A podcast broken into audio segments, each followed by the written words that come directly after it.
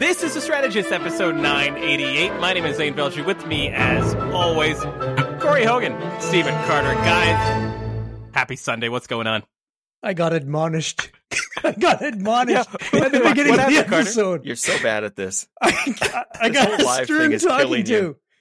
I got a stern talking to because I was making a joke before we went on because we always used to make jokes. You remember we would do the whole hand signal thing and we would I- make jokes mostly at your expense, Zane.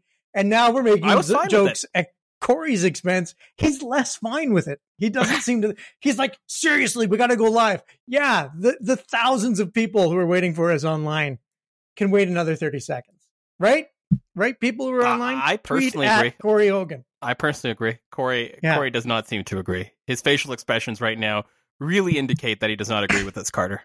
He's he's really upset about how much noise I'm making. Uh, I'm drinking water. Like the, the expectation of the show being better than it's ever been has never been higher with Corey than it is right now. Now that we're taking money for it, I'm like, come on. Carter, do you want to talk about our Edmonton show? with that being Oh, said, yeah. Carter, do you want to do you want to talk Oh about yeah, our Edmonton speaking, show? speaking about taking money for it, um, working together with the Maharaja Banquet Hall, 9257 34A Avenue Northwest Oh, in no, Edmonton, can, I just, Alberta. can I just pause right there? Um, Carter, did you know that you did a perfect South Asian advertisement read right now? As someone who's consumed years of local South Asian advertising on variety of platforms, the address is a must include item, and the fact that you included it is fantastic. I just want to let you continue, please. I actually was basing this entire thing on a South Asian read, but now you've broken you broke it up. Uh, from at starting at eight o'clock on Thursday, May nineteenth, the Strategist Live will be in Edmonton. We've opened up a few more tickets, limited number, limited number. Make sure you get them quickly because we've already sold out once, and we've been able to open up additional tickets, um, and, and we anticipate selling out again. Uh, so make sure you buy them quickly now. There will be a cash bar. Uh, as you know, I will be there, which I believe is the biggest draw, and Zain and Corey as well. And it's apparently Bring Your Own Lassie, B Y O L. So we are looking forward to doing our show. Carter, How's that? Carter, Carter, what's, Carter, what's Lassie?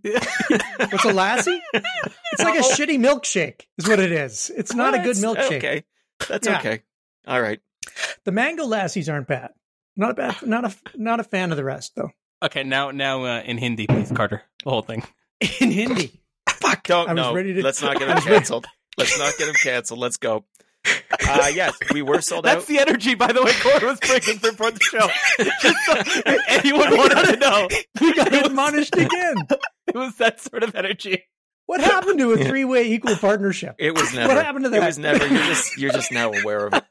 Uh, Corey, do you want to do you want to jump in on anything? Uh, Was you- sold out? live show.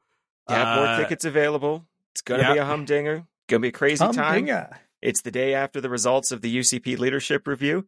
I mean, even yesterday we had more reporting about uh, accusations of bulk vote buying. This is gonna. I mean, hold on to your butts. It's gonna be There is fun. no way that we can guarantee that anybody will, will be going to jail that night. But we're, we, you know, nonetheless, no, no. you don't know. No. You don't know. Maybe, maybe Jason gets arrested that day. We don't know.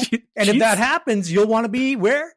At the Maharaja from 8 p.m. till 10. Cash bar. Get there early. Drink lots. now I'm with Corey Carter. I don't know. Too far? I don't know if going live with the show is a good idea. Yeah, Just yeah. um, I I will say I will say that unlike the UCP leadership race, actually I should say like the UCP leadership, we also let you bulk buy. Uh, so Oh, buy yeah. as many tickets on one credit card. We do not care. Uh, Mhm. it, it does not matter to it does not matter to Stephen and I. At least it may matter to Corey, but it doesn't matter to the two of us. Buy as many tickets as you would like. I mean, until we're sold out again.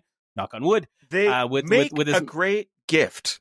yeah, they do. They Yeah. make a great gift. Family so everybody members, that you've bought a membership coworkers. for in the UCP leadership, you can buy them a, le- a ticket to this po- podcast recording. Could Wow. be great. I think it's great. You just, you know, you, you find a friend, you drop off some mango lassi to them. It's lassi, not lassi, Carter. That's fine. Uh, and and, and, I and you I nailed the pronunciation. No, I think you're, you're, correcting good. me for You- what you what you nailed was the address. The inclusion of the address, I think, was Damn right top notch there. Guys, let's move it on to our first segment. Our first segment, the strategy scale. Guys, we have so many things to talk about. Scale. Okay. Oh, we've got so many things to talk about from the conservative leadership race and the can we call it fallout? Can we call it how well it's aged? It's questioning to, to how well it's aged, to Alberta politics, as Corey mentioned, to Justin Trudeau being in Kiev, to the Ontario election. There is no So shortage. much. There's no Mhm. shortage of, of topics to talk about. And I haven't even talked about Pierre Poilievre and cryptocurrency uh, and David Dodge on CTV's question period uh, saying Pierre Poilievre has no idea what he's talking about and it's a bunch of bullshit. Um, so much to talk about. But guys, let's start here with our strategy scale. And for those that are not familiar with this segment, I run down topics. I asked Stephen and Corey to give it a ranking on terms of strategy between one and 10. Uh, how good is the strategy? How good is the move? And then we discussed amongst each other. Uh, you could also discuss at home. We just won't be able to hear you. It's just that sort Yeah. of just that Yeah, sort of medium. Uh, we don't we don't stop we don't we don't stop the participation. We also don't give credit for participation. So feel free to participate at home, but we will participate here and we'll discuss how we kind of upgrade that strategy, how we make it better, what would make, make it better, what would have been an alternative take, what would you have done, etc. And Carter, what do I always say? There is no better way to get started than to get started, and there's no better person to get started with than Corey Hogan. So Corey, we're going to start with you. Our first one is going to Ontario. We're taking a bit of a trip to Ontario with this particular ad that is being released and that has been released by the Ontario PC campaign. So, Corey, we've now got this wild, another worldly ability to play clips. This is crazy. People are actually taking a They're shit on me for, for my preparation. Andrea Horwath's oh, here we go. NDP are out of touch. They fight against building new roads and highways to end gridlock. They oppose building more homes that families can afford. They attack plans to open Ontario and want to keep it locked down forever. Her NDPers protest, criticize, and delay getting things done at every turn because that's what Andrea Horwath demands they do. The NDP would be an expensive disaster for Ontario, just like they always have been. Authorized by the CFO for the Ontario PC Party. I want to talk about that ad. I want to talk about that ad from two distinct angles. Carter, the first angle, let's talk about it in terms of the Doug Wait, Ford wait, wait a minute. So you Yeah. just Hey, went hey. to me first, literally to Mostly- hit play? No, That's no, no, when you said no, you're coming to me yeah. first? I, I did, but then you know what happened is that I Then was actually remembered I- teeing. I- I, was teeing better up. I was teeing Yeah. up the ad, and you know what? You you actually prematurely started You- playing. So as a, premature fuck you play. to you, Yeah, yeah. as a fuck you to you, Corey, you get sidelined. Okay, you get to Yeah. build off on Carter. Corey, between you and I, it's gonna be pretty pedestrian, and you're gonna have a lot of opportunity. Okay, Carter, on a scale of one to ten, the Ford strategy here, I find it fascinating. Maybe Let you me- find it me- fascinating Yeah. because the the liberals seem to be second in the polls. This is an ad attacking currently the official opposition or the official opposition, but a third place party. What do you think of the strategy on a scale of one to ten, Carter? And then let's talk about it. I want to give it two answers, and I want to give it an answer as though their as though their numbers are correct, as though they know Mm. something that we don't know. So that would get that, that number I give them was probably about a seven, and then the other one that I would give them is about a three because um so th- the seven answer is there's a lot of you know blue orange switching votes right votes that we we don't understand how they move through the you know the ideological spectrum of left to right when when you, you just bounce back and forth how can they possibly do that And by we, But you mean you and I, right? Corey will, Right, of like course, color- explain it to Cor- everybody. Corey will explain it. He Yeah. understands it better because he was a liberal. Now he's an orange. No, never mind. I can't understand what's going on. Uh, but here's what's happening. The, the, they're trying to get people to step down from Horwath, thinking that they will move to the PCs. Um, and they must have Hmm. some data to support that because the other option is that they are trying to move voters away from Andrea Horwath. And I think the weakness of this ad is that it doesn't do anything to move them to the Ontario PC party.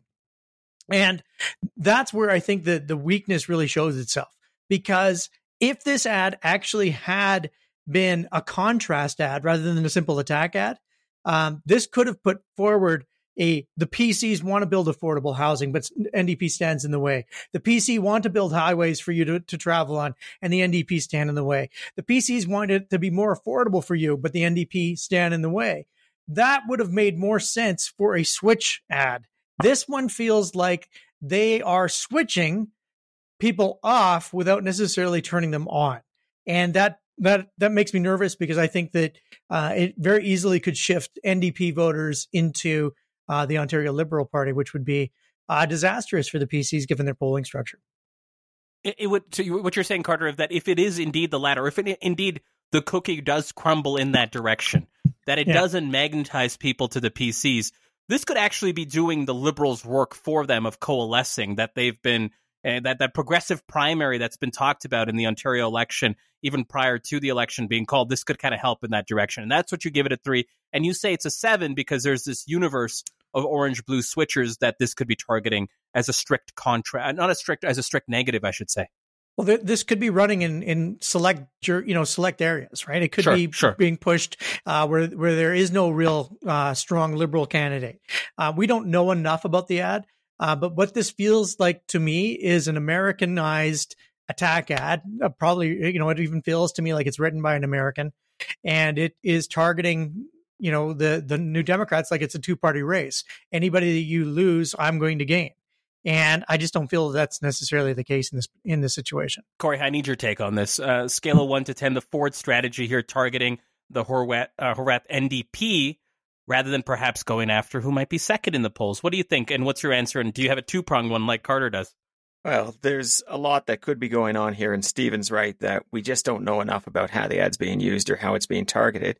So maybe it's a it's a poorly targeted ad, and maybe Hmm. it will help the uh, you know the liberals move forward, or maybe it's running nowhere, and maybe they are trying to make it look like they see the NDP as the real threat to push people to the NDP from the liberals and try to create some chattering amongst the chattering classes. It, that's also a real possibility. So it's it's hard to say without digging a little bit deeper into how it's being run and who it's being run towards. Um, I I do think one of the things about modern campaigns and how digital they are is you do have a, an immense ability to target, right?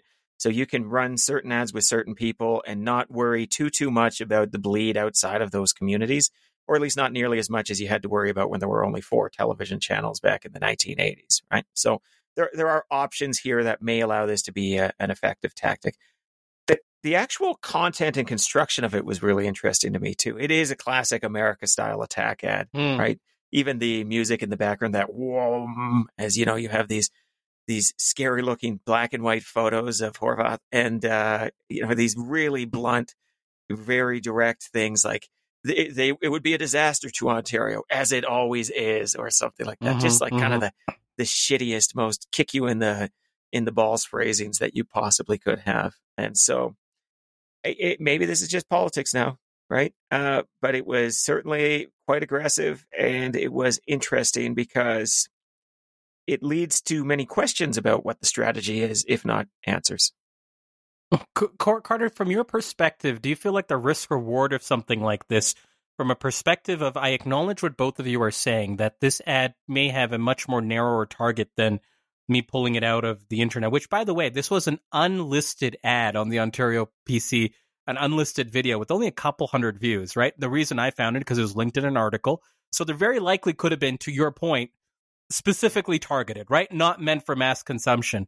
But Carter, the risk reward to have it now out there, to be reported in the mainstream media, to be talked about on a podcast like ours, right? I don't try to make this more too much of a meta conversation, but as a campaign practitioner, to have this sort of leakage, if your strategy is narrow casting a particular message like this, is a risk reward worth it if this was meant for a specific audience?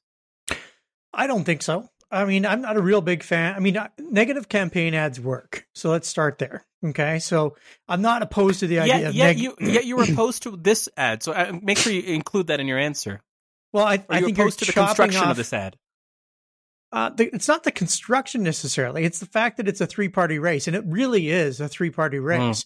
I mean, the NDP, I think the Ontario NDP in the last polls I've seen are are well over twenty percent. The uh, Ontario Progressive Conservatives are just over thirty.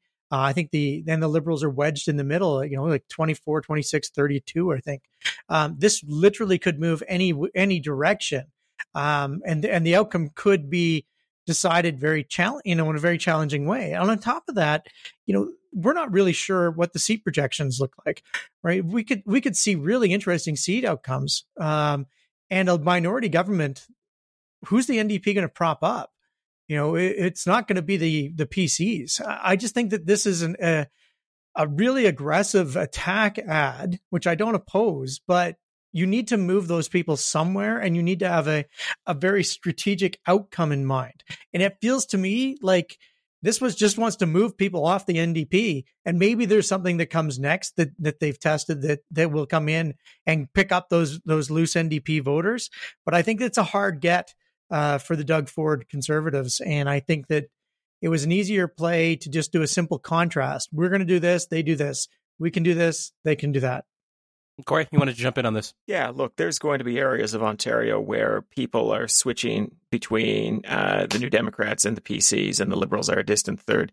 This was, as you noted, not something that was widely distributed. And so I, I can see a lot of utility for it in a lot of different contexts. Mm. I, I would imagine if you're the Ontario PCs, you are prepared for this election. This election is as you knew it would be you've filled the pantry. You've got ads that are probably the equivalent of this for the Liberals. You've got ads for the NDP.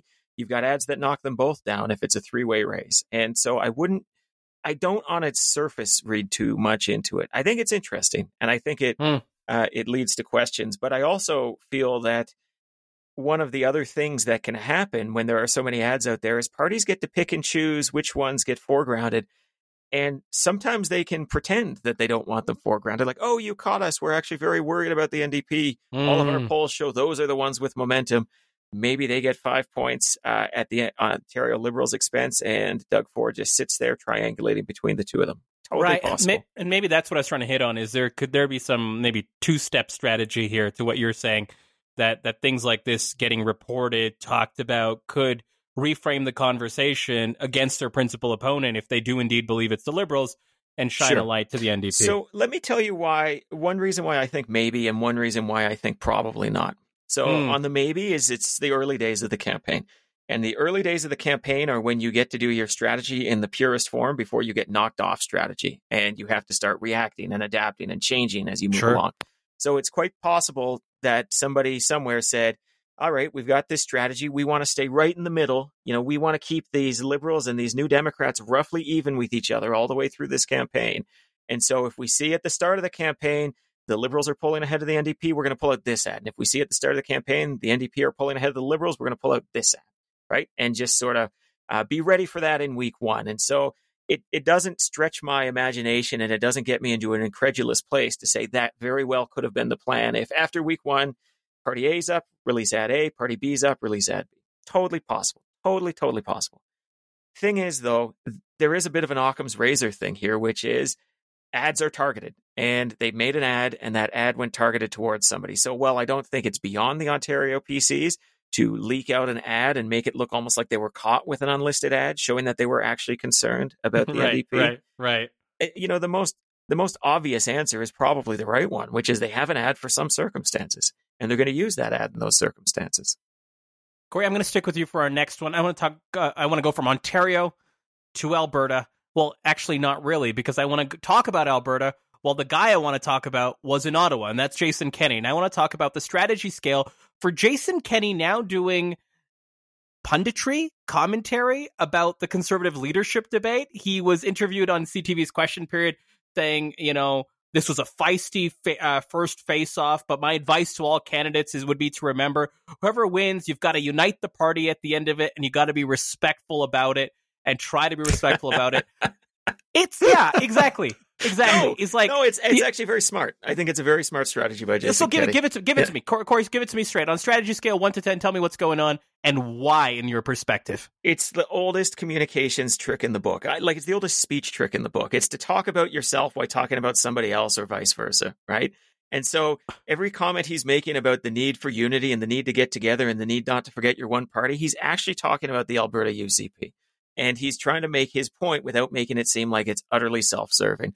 And that's fine. I actually think that drawing that parallel is not a bad one because a lot of people will have looked at that federal debate and said, that was pretty wild. And is this party going to stay together? And what are the consequences of that? And if he can get people thinking in that frame as they also cast the vote and also cast their minds forward to what might happen on May 19th if he wins, but there's still people who might be unhappy about it, all the better. Why not? It, it, works just fine. And he was there and it can serve a purpose for him. So I, I don't have a problem with it. It is crazy meta. It is just so funny. and it's, uh, but it's a way to get an argument out there that he wants to make. hooking it onto news of the day, making it seem less self serving. So why the hell not? Pretty I'm coming tactic. to you, Carter. I'm coming to you. I know you're champion at the bit. Uh, Corey, I need to ask you do you feel like by doing that, okay, let's extend this as like the strategy. He's also trying to insert Jason Kenney as part of a larger comparison to the other candidates on stage, the shit show that that was that was that debate and kind of make people because the only constituency that really matters to him right now is the very narrow one back here in Alberta who might have been watching that debate nationally. Do you feel like he's also trying to insert himself as one of like a hologram Kenney on that stage in some ways to be like, just make sure you compare me to the rest of the the clown car that is the National Party and understand like you know understand truly what you got. Do you feel like that's part of no. it too, or am I no, going I too far? I think you're going too far. I, I think what it okay. is is like yes, Alberta is 10% of the population of the country, maybe 12%. Uh, probably 20, 25% of the population of the Conservative Party of Canada. And those are the most motivated members yep. who are going to be watching yep. a, a, debate like that. A lot of crossover between UCP membership and Conservative Party of Canada membership. It's just an opportunity to jump into something that everybody's watching and make the point that you want to make. Carter, scale, of 1 to 10 on the strategy scale. I feel like I've only gotten one answer so far, but who gives a fuck? Carter, you're going to give me an answer. you're going to give it to me. Scale of 1 to 10, what are you giving Kenney on him inserting himself into conservative leadership debate, commentary, conversation, etc.? You're going to remember, Zain, that my advice to Jason Kenney was to disappear. Do the work. Don't don't put yourself don't put yourself yeah. into the into the public eye. Don't put yourself into the position where everybody's looking at you and, and thinking that they're going to see something uh, interesting or, you know, like that. That's not really what he should be doing right now. I, I don't like him doing this. Um, not because I dislike Corey's strategy, not because, you know, the, what Corey's saying isn't true or possible or real. You know, all of that could happen. But I just dislike this because I want him doing the calls, right? He could say this to, you know, 150 organizers this weekend. He could say this to to to others. He doesn't need to to pick up the you know sit on um you know the in, on the national show for Evan Solomon and, and make a make a point. Can, that that to me seems too far. Can I ask you this, Carter? And I'm not going to uh, interrupt you again, uh, but well, I will. That's not likely. Yeah. Sorry.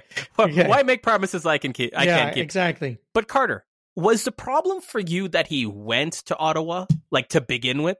That like, why is this guy who's living for his political life right now why is he even in a city several thousand kilometers away? Was it was it just that premise that bothers you, or is it the, the step above that that's actually bothering you, which is actually making himself public, known, access to interviews, etc.? Two schools of thought with someone like Jason Kenney. Every time he appears on television, he does better or he does worse, right? I think he does worse. Every time he appears in the media, I think he comes across like a pompous asshole. Uh, and I say that being a pompous asshole. So it's, you know, I'm, I'm near to the idea. I'm near to the idea of pompous asshole. And, and why put yourself there? Why not pick up the telephone? The man is sincere in on one in, in one-to-one communications. He is empathetic in one-to-one communications. He is got he is larger than life in one to one communications. Put yourself there instead of putting yourself into the petulant role of telling everybody what's at stake for a race that you're not in and isn't going to impact you. Corey, I need your your response and maybe even retort to that, Corey.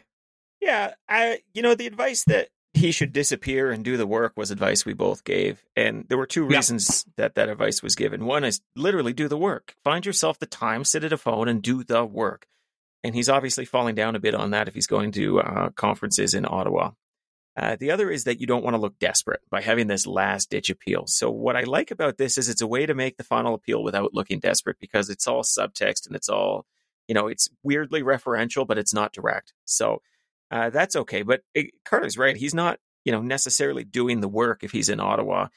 I doubt that the people who go to a Manning Center conference, Canada Strong and Free conference, mm-hmm, mm-hmm. are anybody but the people who voted the very first minute they got their ballot, regardless of which way they were voting. You know, this is not an yeah. undecided crowd, so I don't think there's a lot of votes to be got there. But uh, I also think that he's trying to act like he's already got it. So he he's decided that his communication strategy is supported, his strategy overall is supported by looking like this is not actually a thing. I got this. No big. Moving on. Right. There's not a groundswell. Blah blah blah.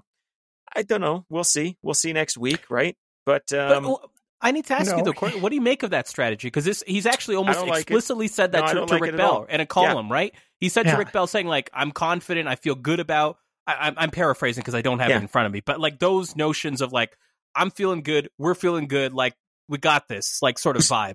So I don't like it at all if it's going to change your actual behavior. I think it's fine as a message to a guy like Rick Bell. I think it is very problematic if it means you're going to lose a weekend before the vote and not be working the phones in the way Stephen Carter was talking about. Because it's super easy to say, no, I'm not going to Canada Strong and Free this year. I'm the premier of the province of Alberta. I've got shit going on, right? The- like your absence is not immediately suspect. It's it's simply not. And so you should uh, you should just have stayed home and worked the phones and tried to get those last votes because you are really going to regret it if you lose, uh, you know, forty nine point nine percent. Carter, you want to jump in here? I mean, if you're going to win in a landslide, if you if you're super duper confident, why are you auditioning to be a pundit? You know, like there's pun like that, that's essentially what he's doing. He's like, you know, I can really do this pundit job. I really, you know, the strategist won't have me on theirs, but maybe there's going to be a spot on Hurley Burley I can get myself into. Um, if Jenny Byrne wins the leadership here, she's going to be off working with Pierre, and I can I can jump into that slot. Um, why would he do that? Like he's supposed to. If if he's comfortable that he's going to win, um, first of all, if he's comfortable he's going to win, he's an idiot. Uh, that's not the way that politics works. Politics works best when you are fighting like you are, you know, 100 votes down and you're trying to find a way just to hang on. That's how politics works because the other guys work in that way. And we've seen countless examples of people giving away leads. Um, you know, I mean, countless examples. So why would you do that? Just get out of the way, allow, um, allow yourself to do the work that needs to be done. Allow the conserv- federal conservative party to do what they're doing. That- you have no is- role in that. This is interesting to me. This this particular question of doing the ver- doing the actual like work on the phones on the ground versus how you present, right? Because Carter, there could be the other sort of like this is a big deal, acknowledging that I'm saving my political life and and I'm on the phone all the time, right? Like I understand the shit I'm in, I understand the challenge in front of me, and I want to do everything to earn people's respect and trust and ensure I win this thing. Versus maybe doing all that and showcasing this i got this right? Both in both in, in media interviews and flying across the country being like by the way right? Like still i'm, I'm still one of the conservative uh, brain trusts uh, leaders in this country. I'm here like you know you have access to my brain. You have access to me. Like i still lead this movement in many ways. I'm kind of curious like that sort of like hey i'm gonna work for it versus like i'm gonna be chill about it vibe what would you Car- i feel like i know what you'd recommend corey if you were kind of mi- uh, allowing your leader in this case jason kenney let's make it particular about him Yep.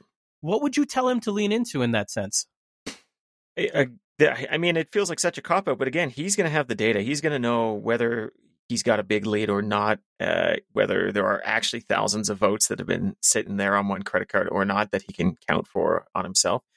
But the reality is, um, that's the kind of thing that only a very like just show. Okay, let let me put it this way: you go to this event, you walk around, you act as though you're the leader of a movement, and you're Mhm, just mhm. trying to create this sense of "I got this."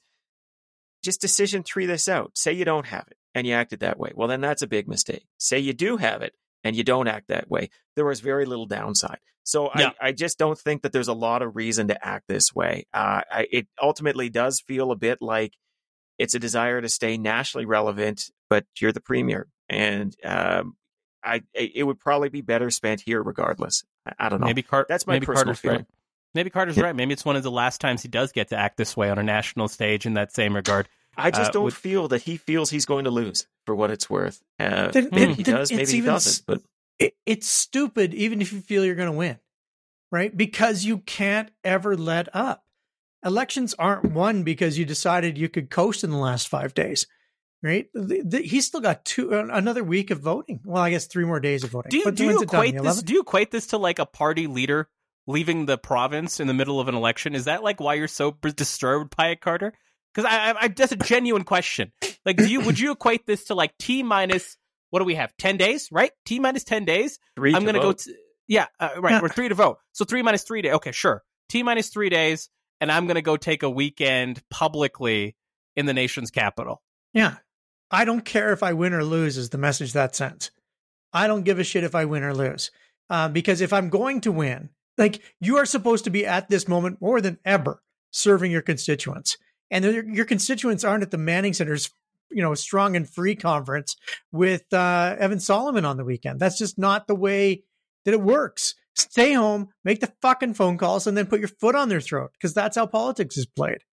Corey, there's also the the school of thought that people vote for what they think is going to happen versus what actually might be happening. So projecting a sense of confidence, projecting a sense of I got this, telling the media that it's like game set match might actually sway that final cohort to say, "Oh, if he's got this, then I guess he's got this." Right? Like there is a sense of that that we've experienced all of us in some way politically in the past. But I'll give you final word on this before I move on and, and stick with Alberta.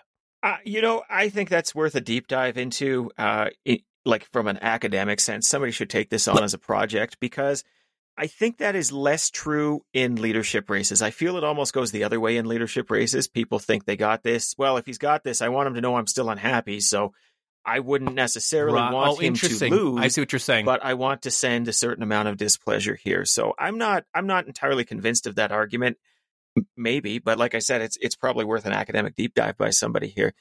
I think that one of the things that's hard to miss is in the last week there's been a bit of thought leadership and a couple of pieces and Twitter posts about is Jason Kenney actually like the just the leader of the conservative movement and and just the best thing that's happened to the conservatism, right? Mm. And it seems to be a counter narrative against the idea that he's somehow betrayed conservative values, reinforcing his conservative agenda in Alberta, all of the things that he's done, you saw uh, Sean Speer wrote a, a column in the National Post about this, right? Op-ed, I suppose. Even on stage at that uh, Manning yeah. Center uh, event, similar comments were made about well, Jason Kenney and so how he gave the, great wide berth to freedom. Yeah. So this is, and you know, Mike Harris jumping in and talking about how he is the guy who made Alberta the freest of the provinces here. Mm-hmm. I, attending a conference like this, weighing in on the conservative movement more generally, reinforces that.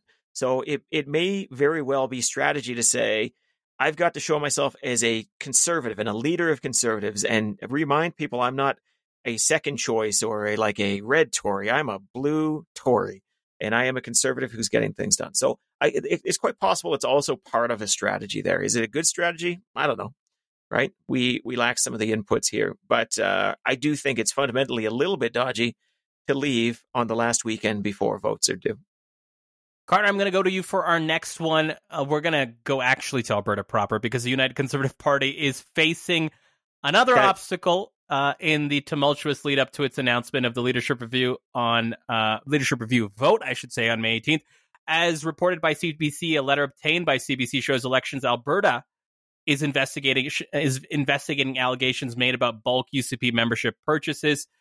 Uh, I want to talk about this story more broadly, but I have to give you a strategy scale question. So, my strategy scale question for you, Carter, is we'll talk about this, but I also want to talk about how Brian Jean has now got involved via a spokesperson. Vitor Marciano, an aide working for Jean, confirmed to CBC News that the Jean camp made a complaint at the end of March to Elections Alberta about the concerns that UCP members were purchasing uh, bulk memberships before Bill 81 came into effect, which is a bill that we could talk about that.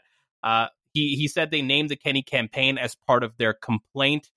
Carter, the allegations here are that uh, a couple of uh, credit cards, handful of credit cards, purchased large amounts of memberships, bulk purchase memberships. That's the allegations here. But Carter, let's start with the strategy scale question to maintain integrity of the segment, right? Because that's what yeah, matters that's the most. What it's all about. Yeah, that's what matters most. Yeah. scale of one to ten. What are you giving the the the Jean Camp for commenting on this and for filing this complaint and now owning it so close to uh, to the to the voting deadline? Give me your strategy scale, and then we'll address all elements of what is surely a multi pronged and very textured story here. Well, ideally, you wouldn't want to own it. Ideally, you just want it to be covered. Uh, in my thinking. Uh, obviously, Jean Camp has a little bit different view because they they got the coverage and then they jumped into the story.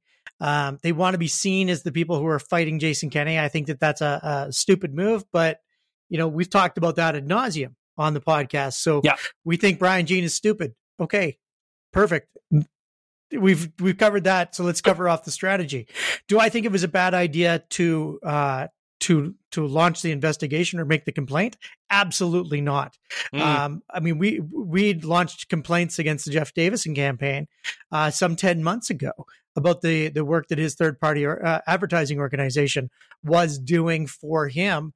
Um, you'll note that there has been no decision ten months later, and we won't. we the problem with this decision process that they've embarked upon is that uh, beginning the investigation does not mean you're going to have a decision in time for the outcome of the election. Uh, it's been four years uh, since the RCMP commenced their investigation into the leadership irregularities in the first leadership that Jason Kenney won and the kamikaze candidate. Um, and and, and uh, impersonation of, of potential voters, and it has been uh, ten months since we saw the investigation start against uh, Jeff Davison.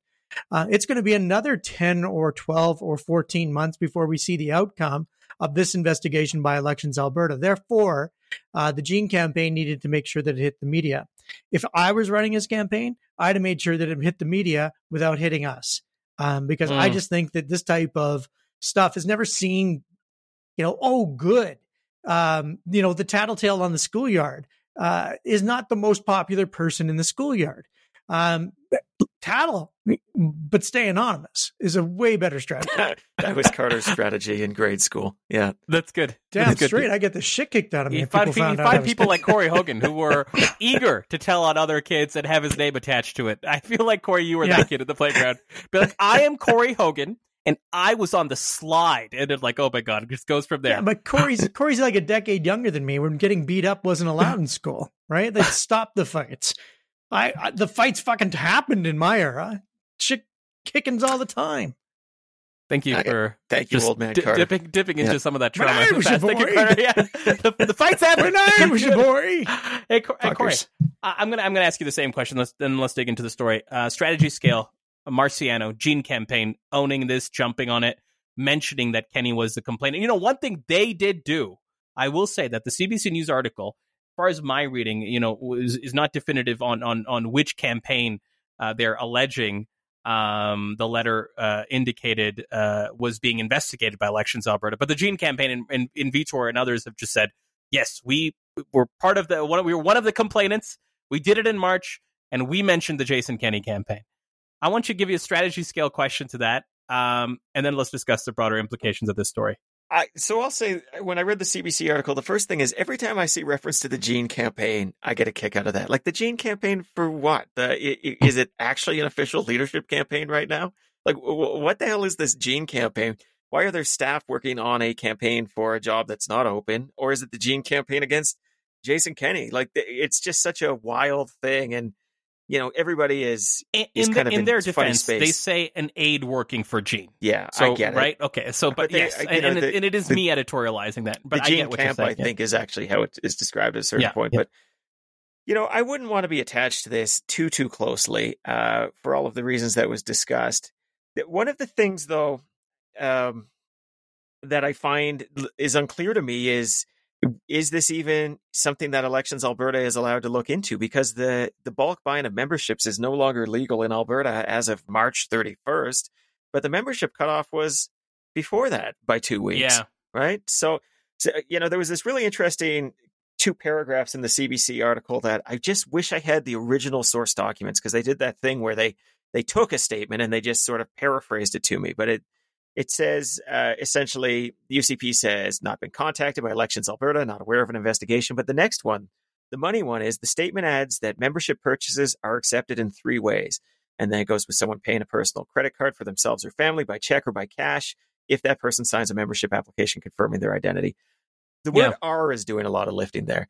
I'm wondering, were they accepted differently before the membership cutoff? Because I have no doubt that they mm. are now in mm. compliance with the law but what was the state of play just before the membership cutoff? Were you allowed to purchase memberships in bulk in the UCP? Like legally, obviously, party rules were you? Is the question yeah. that I think somebody really needs to put the screws to the UCP on here because, um, yeah, temporally, I am quite sure they are no longer actively, you know, breaking what is now the law of the land. But that's it would have just been, you know, just best practice, a recommendation, whatever before. And I want to know what the situation was then. So I guess what I would say is Elections Alberta is not going to be the competent authority here. It, these are questions that the party needs to ask. These are questions the media needs to ask. But what is what is Elections Alberta? You know, what are they looking into? I guess an illegal contribution would be the only thing I could actually think of. Carter, zoom out for me. What are the implications here for the Kenney campaign? Is this just another pile on another investigation to Jason Kenney? Like, I don't mean to be so like flip about it, but like, what are the implications here? And do you think if you're on the Kenney side, you actually care about this? You talk to me about the timelines of your complaint on the municipal side.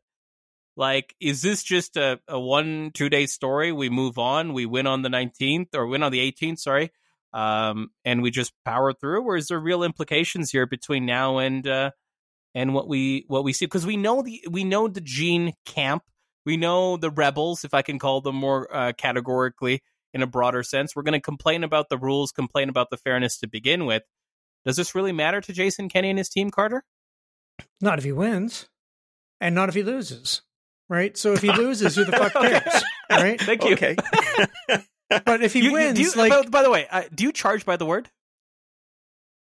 yes, Okay. Um, you could have, uh, Carter. You had an opportunity there. You, No, you, you really here's blew an the- opportunity. here's the thing. Can I actually answer the question? You Yeah, know, yeah. Yeah, if he wins, it's going to be a year before anything comes out, and he writes the laws, right? So he can do whatever the hell he needs to do. These are all legis- These are all laws that were created by the legislature that he's in charge of. Um, they've already fucked around with the Elections Act. They can fuck around more with the Elections Act. On top of that, they could go right into a snap. The odds of this actually being decided before the next election is decided are virtually nil.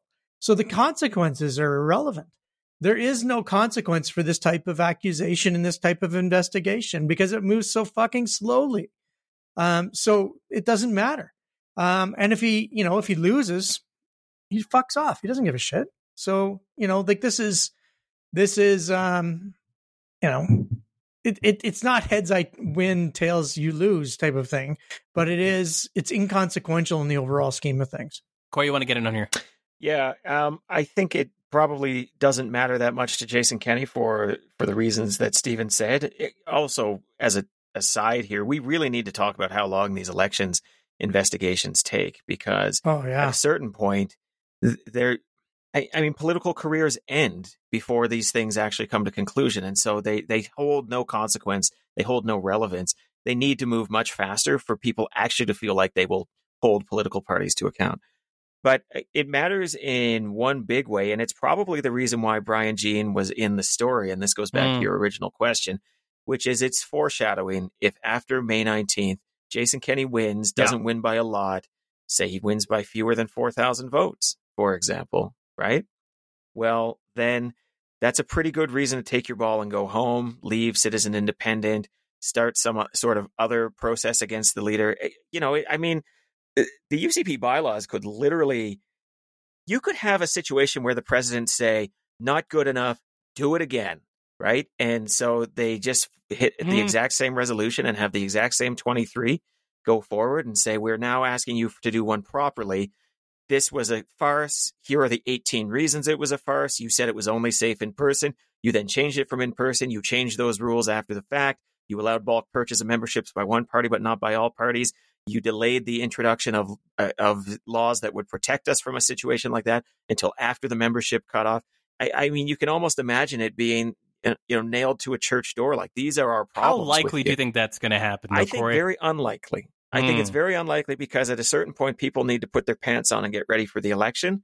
But if you're Brian Jean and you're thinking that you want to at least have the opportunity to continue to kick things up down the road, you've got to, it can't come out of left field, especially if your last word on all of this previously had been, we don't think these irregularities will change the outcome, which is what his last word was prior to this piece. So in some ways, this is a bit of a revision from that. Yeah, it is. It is. When he said, I think he said some 90 some percent, or it seems to be, be legitimate. Um, you know, if that is indeed the case, we are well on our way to victory, et cetera, et cetera. Carter, what are you doing if you're in the Jean camp? Okay, so they're in the story now. Now that the story's out there, it's a story that tells their version of things. At least one would expect it tells a, a version more aligned with with where their heads are at. Are they just putting this on blast? Are they are they fundraising off of this? Are they trying to get it into the the remaining the, the minds of the remaining voters? Are they trying to make it public? Like, what are you advising? Because many things you can do now that you've got, if you could, if you call this political ammo, or if you call this a nugget, there's many ways to disperse this, many strategies. What would be yours to help them with their aims and their ends? Ignore it and get the vote out.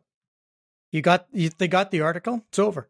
Now move on. You'd spend Don't no resources, no time pumping it up, giving another, giving it more wind, giving it a second life. It's not big enough in the election question. People who believe he's a cheater are already voting for you, so you've already got another. You've got another message that you can use. Um, but you don't need to dig into the story. All you need is that one link to send out to potential voters and just send that link out. Uh, get those voters out. Do your GOTV. This is GOTV time. This isn't fuck about time. This is GOTV. Get your vote out. If you can't get the vote out, you are going to lose. So focus on the thing that actually ensures victory. And this is, I think, where a lot of people make big mistakes is when they don't focus on um, the the the actual winning of elections. Do you feel like if they focused on the story, it'd be kind of like focusing on on an insurance plan or a plan B versus plan A, which is if we outright win, we win. Is that is that a fair comparison to make, Carter?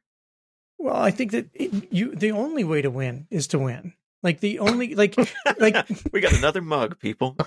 no, but this this bullshit of you know for within four thousand votes or if we're within four points or for yeah yeah yeah right. You've got to get 50% plus one. If you get 50% plus one, that's the only way that Jason Kenney's not going to step down.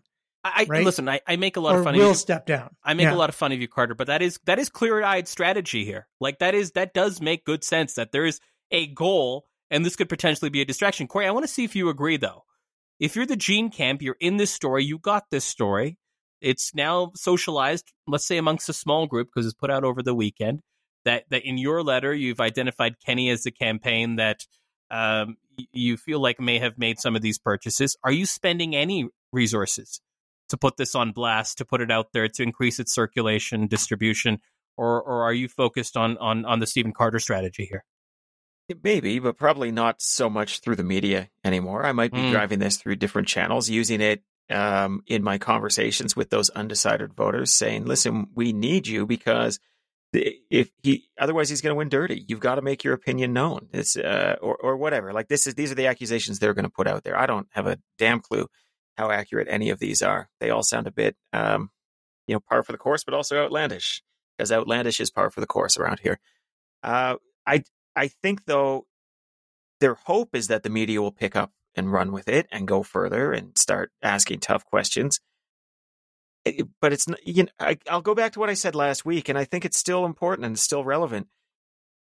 This is over. You know, there are three days left to vote, and while those are three important days, and you wouldn't want to take your foot off the gas, almost everybody has voted who's going to have voted at this point, right? Mm. There'll be this surge at the end of people who drop off memberships to those local collection places that Jason Kenney arranged, to, or like I should, the UCP arranged to allow. Uh, but that's it. I mean, what, what do we think? I, I, I'm dying to know the actual number. What, what do we think? 90% of the vote is in now? Maybe 80 on the lowest low end, 85? Carter, what do you think? What do you think from, from you, from mapping out trajectories of voting and late voters? What, what do you think? There's no way Corey's wrong on this. You know, it's got to be 85, 90%. Mm. Um, you know, but the question for me is let's, let's say that's 80, that's 95%. How close is it? Right? If 95% of your potential vote in, is in and it's still within a couple points and you got to work on that. matters a lot. That 5% yeah. matters. So yeah. for me, I'd be working right down to the end because it's inverted from a regular election. A regular election, advanced polls open, and then you have kind of like a big day, and then it lets go for a little bit. But your biggest day is always election day. Yeah. Um, in a leadership, your biggest day is the first day that the voters the votes open because you've got a hyper engaged audience. So to that was with. the most yeah. important day, but your last three days are still important.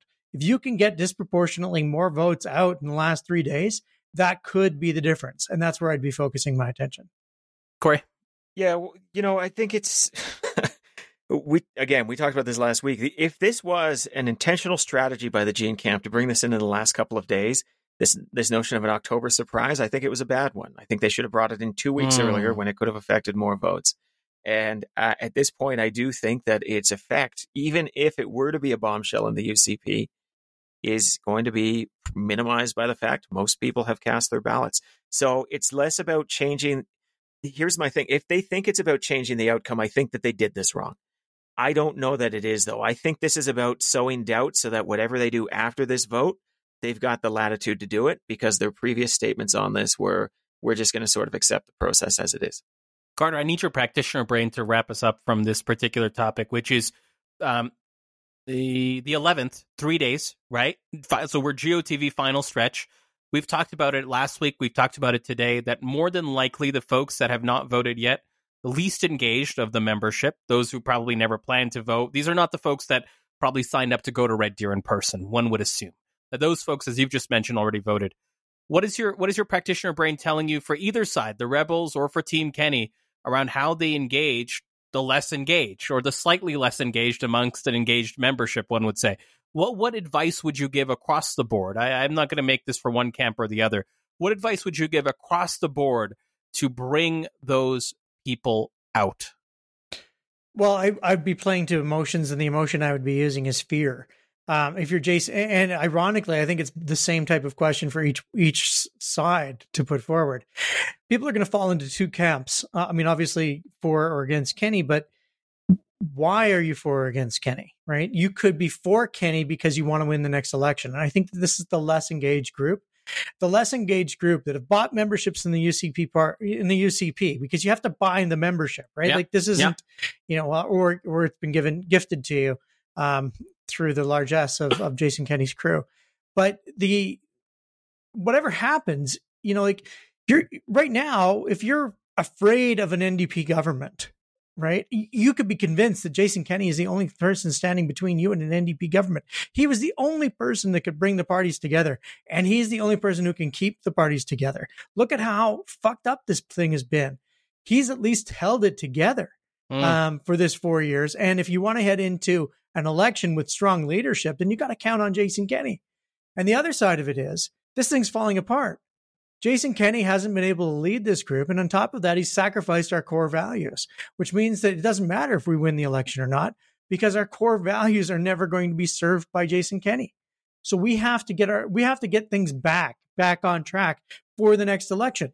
That's the beauty of this particular timing. It is one year until you have, you, you know, less than a year now till you are mandated to have the election.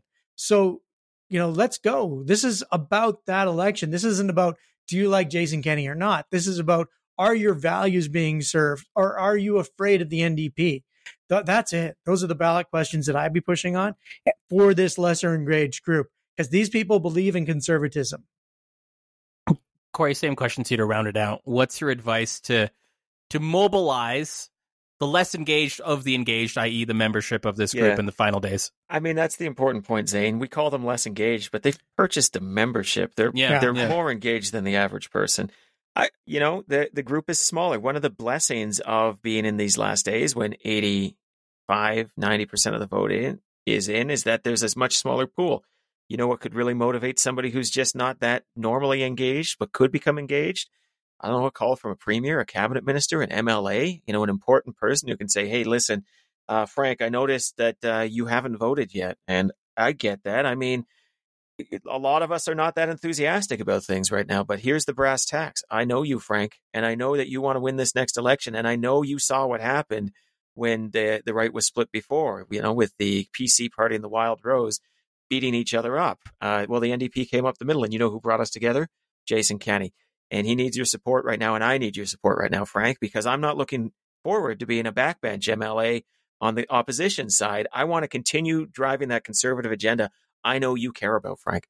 And call like that from an important person, make you feel like they know you and they care about you and they're talking to you. Well, that's going to get somebody off, uh, you know, off their ass and, and go vote.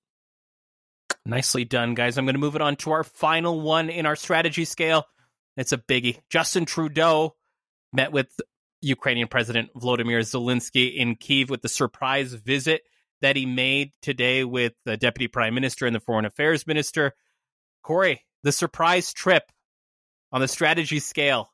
He's joined a, a long list of now, uh, you know, uh, state leaders to to jump in. But he also made comments while he was there. He said, uh, it's now clear that Russian President Vladimir Putin is responsible for heinous war crimes, quote unquote, following this surprise visit. Corey, on the strategy scale, the visit and the comments uh, from Justin Trudeau, what do you give it?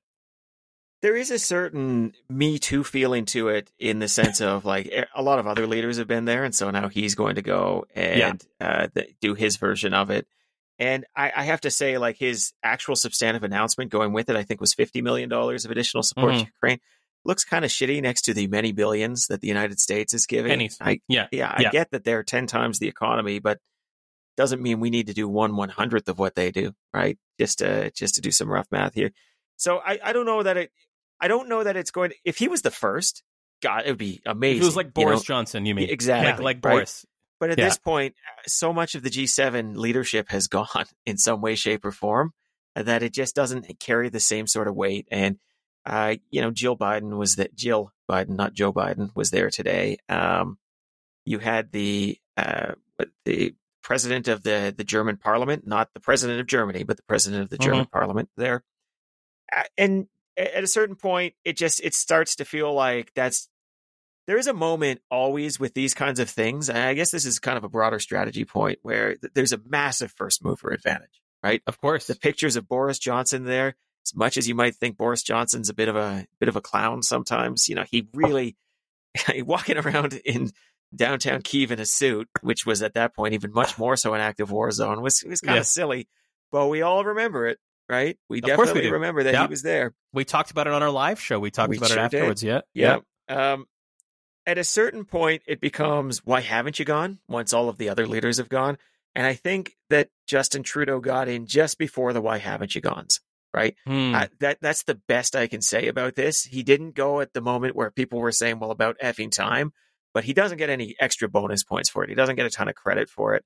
I, I did think it was great that uh, Mélanie Joly and uh, Chrystia Freeland were with him. I thought it was very bad as a Canadian that this leaked out to the press before he was out of the country. I continue to think that the the domestic politics that drive this and make leaders want to go there is is contributing to a tinderbox. I want to support Ukraine, but it, my my imagination goes dark, and I think, what the hell would we do if something happened to our prime minister? What would happen in this country if something happened to our prime minister? uh, who who was there. Uh, you know, as uh, Ukraine media is getting a bit loose, they're so used to leaders coming now. Apparently, yeah, they don't yeah. feel that bad about talking when they're still on the ground. Um, I don't know. I mean, I I let Carter go. I I think the theater of it alarms me. Uh, I think the strategy of it from a political point, the best you can say is it won't be a negative. I don't think he's going to get a ton of points for it. Carter, on the strategy scale, both the visit and the statement of now uh, this is, I guess, the harshest statement I've heard from Trudeau thus far about saying Vladimir Putin is responsible for heinous war crimes, quote unquote. Carter, your take? I think he had to go. I think that Corey's right that if he if he'd waited another two weeks, there would have been a lot of why haven't you gone? I think there was a a, a small murmur of why hasn't he gone that was starting to develop in Ottawa and starting to develop within within people who follow these things. Um, you know, it'll be a good photo. Um, so you know, good photos are good. You should you should take them. Uh, but this isn't going to change the outcome in Ukraine.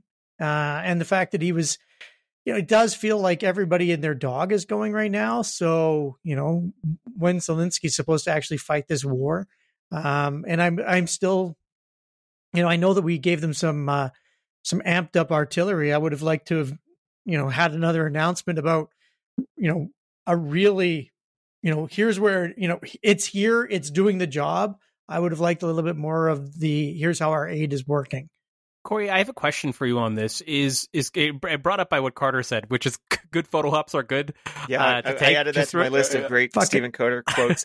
The only I'm way to win is to win. Fire today. Good no, that's good. good.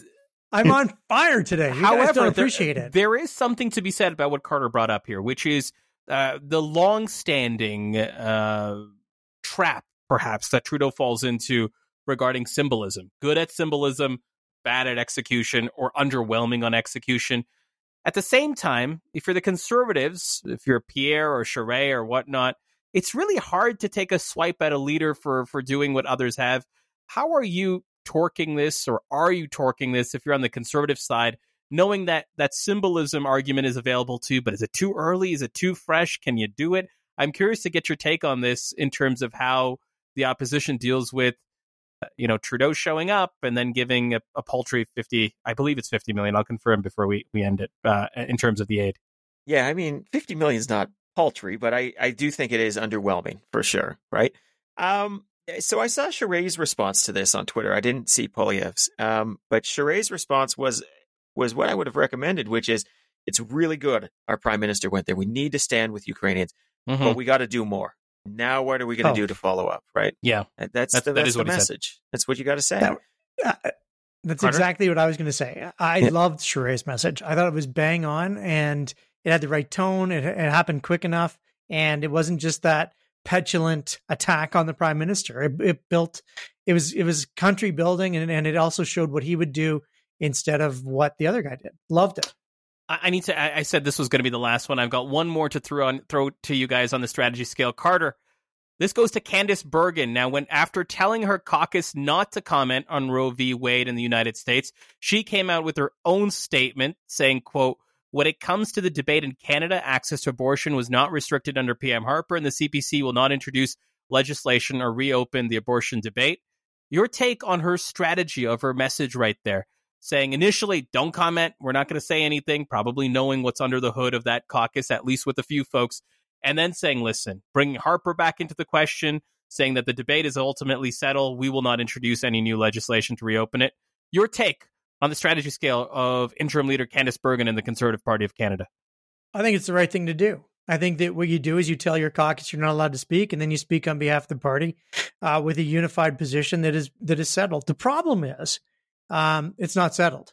Uh, the the membership of the Conservative Party still does not have that. The the MPs within the Conservative Party don't accept that, uh, which does not mean that there aren't MPs in the in the uh, Liberal Party and there aren't MPs in in, in the NDP that don't accept this either. I mean, there are people from across the spectrum that have very strong opinions on on abortion, but that is the right position for the Conservatives, the Liberals, and the NDP to take. This is decided.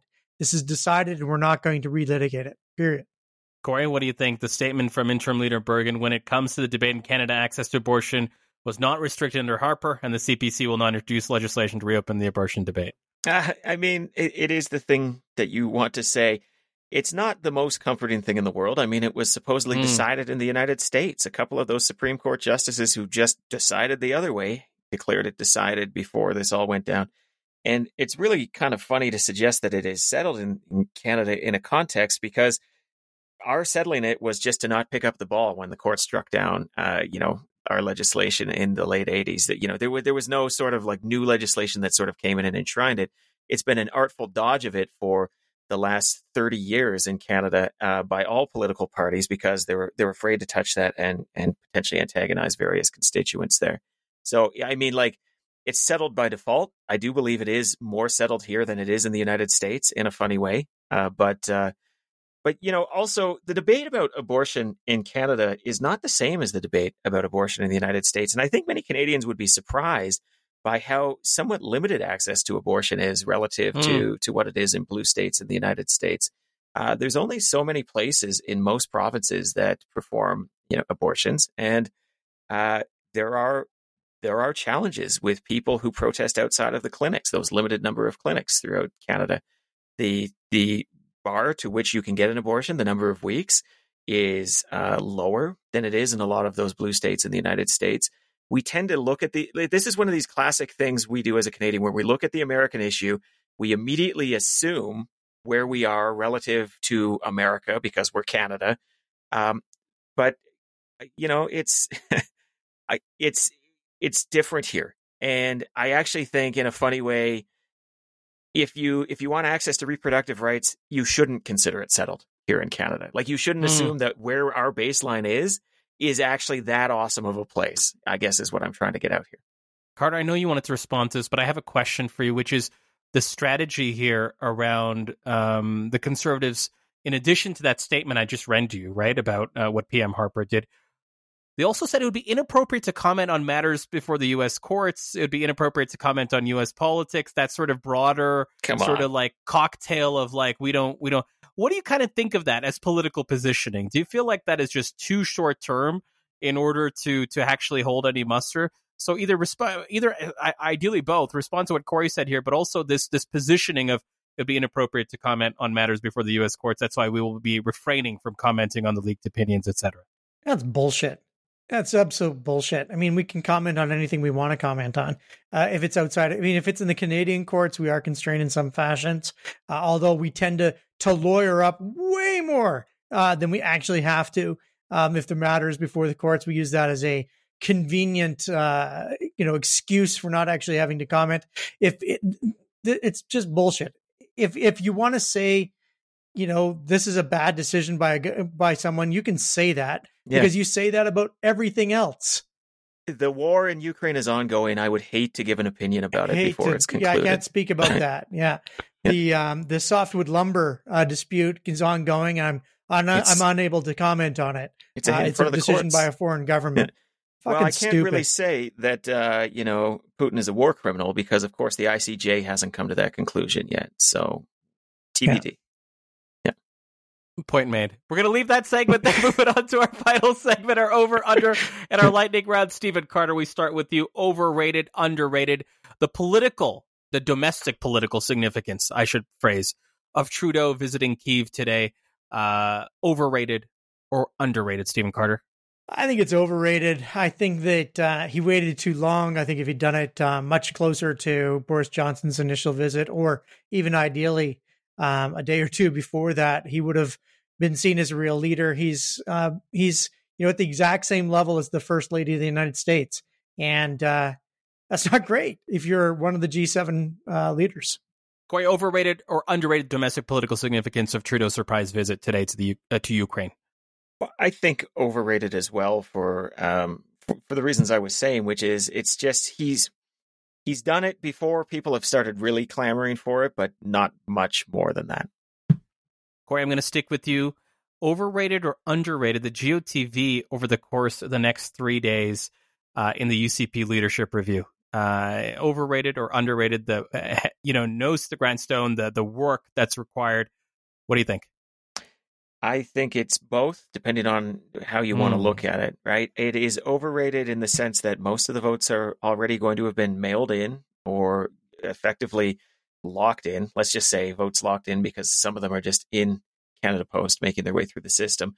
But it's underrated in the sense that if you've waited this long, you actually probably are a fairly ambivalent voter. So your ability to be persuaded is probably higher. And so uh, this is a time where you do want to take action. And the whole reason you gave the ability to drop votes off locally was to get these last minute voters. And there is a group of people who just make these decisions at the last possible moment. So both camps will be wanting to go get them.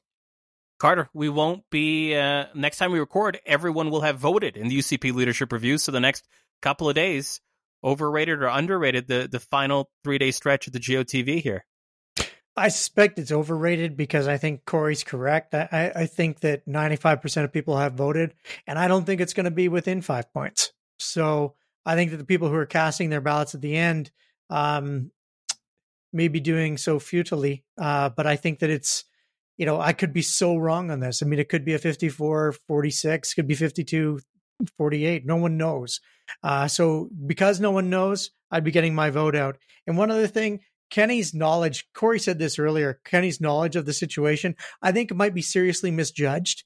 Uh, and I go back to when Ralph Klein faced this exact same thing. They were shocked when they got a 55% because everybody told them, I'm voting for you, Ralph. Well, I think a lot of people have said to Jason Kenney, I voted for you, Jason Kenney. And he, they put a fucking knife in his back. We've heard that in many leadership reviews. Classic case, of course, with Tom Mulcair. So the leadership review in Edmonton, where, yeah. you know, many folks reported he was feeling like he was going to coast to victory and outright lost that one. Carter, I'm going to stick with you for our next one. This is, of course, a reaction to a Corey Hogan tweet, which we like to do, but it's a fascinating topic I want to spend more on. After Pierre Poilievre said, you know, we need more control of our money, we need less institutional control. Crypto has lost 23% of its market market cap uh, at 275 billion drop. Is this is this a political problem for Pierre Poilievre on a scale to one to ten? Tell me how much it is. One, it's not an issue. Ten, it's a massive issue for a guy that's been now joining crypto bros at the hip. What sort of political problem is this for Pierre Poilievre? it should be a big problem. It should be a big problem because, you know, the financial systems that we live within have amazing impact on us as individuals, but we're unaware of them because it's this big macro thing that happens to us. And we're all very much caught up in our little micro worlds where, you know, what happens uh, around the world and transactions around the world and the in, in, you know the the the rise and fall of our currency doesn't really we don't feel it that broadly but it has major impact and if we had done what Pierre Poilievre has suggested it would be a bad thing and people should hold him to account but they're not going to because he's just like Trump and he's 46 issues in and uh, he just continues to rail on the one thing that makes the more sense now.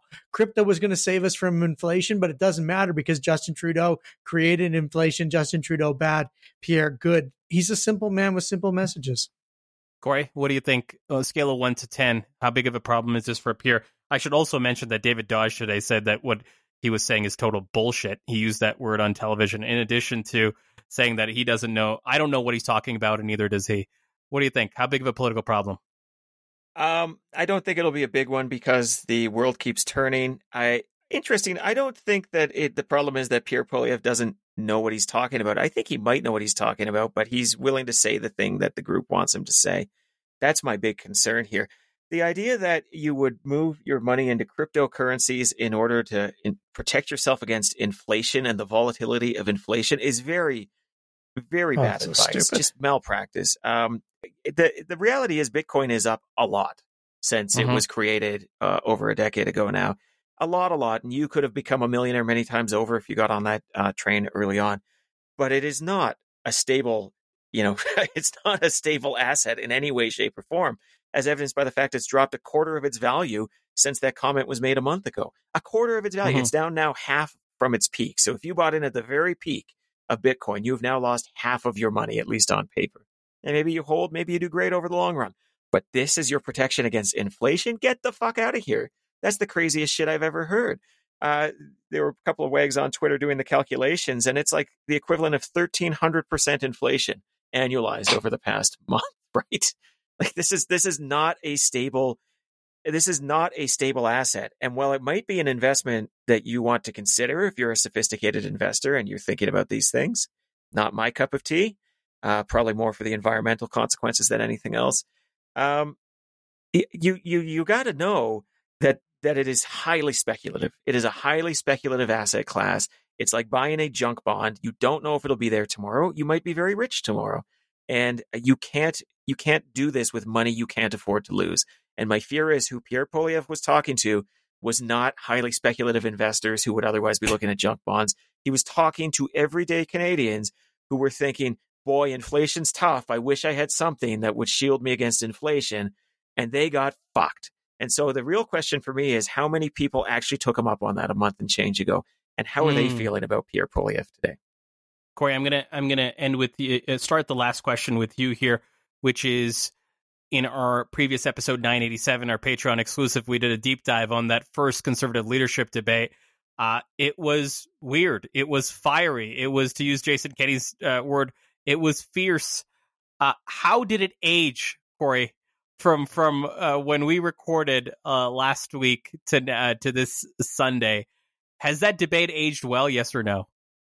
It hasn't aged well. I, I think the consensus has come that it was bad for the conservatives right? Uh, may have been okay for individual candidates and their presentation, but bad for the party overall. And you saw Scott Aitchison kind of double down on taking. Who, by the way, if you don't know, was one of the candidates on the stage, folks. yeah, yeah, yes, yeah. which is a problem for him more generally. That they yes, needed to give that clarity. Um, but he on Twitter, he was saying nobody's going to vote for this party if they watch this. This was crazy. You can't talk to each other and to, to Canadians like that.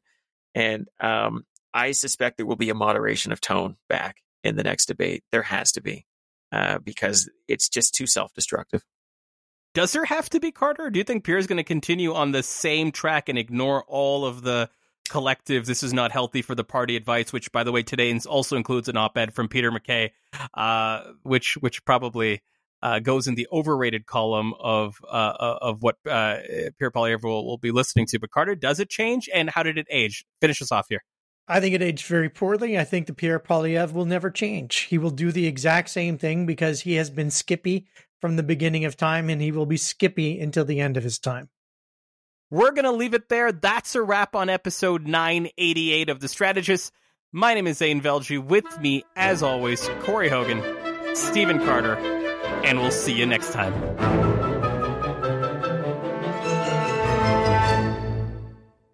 Are you missing the strategists on Thursdays?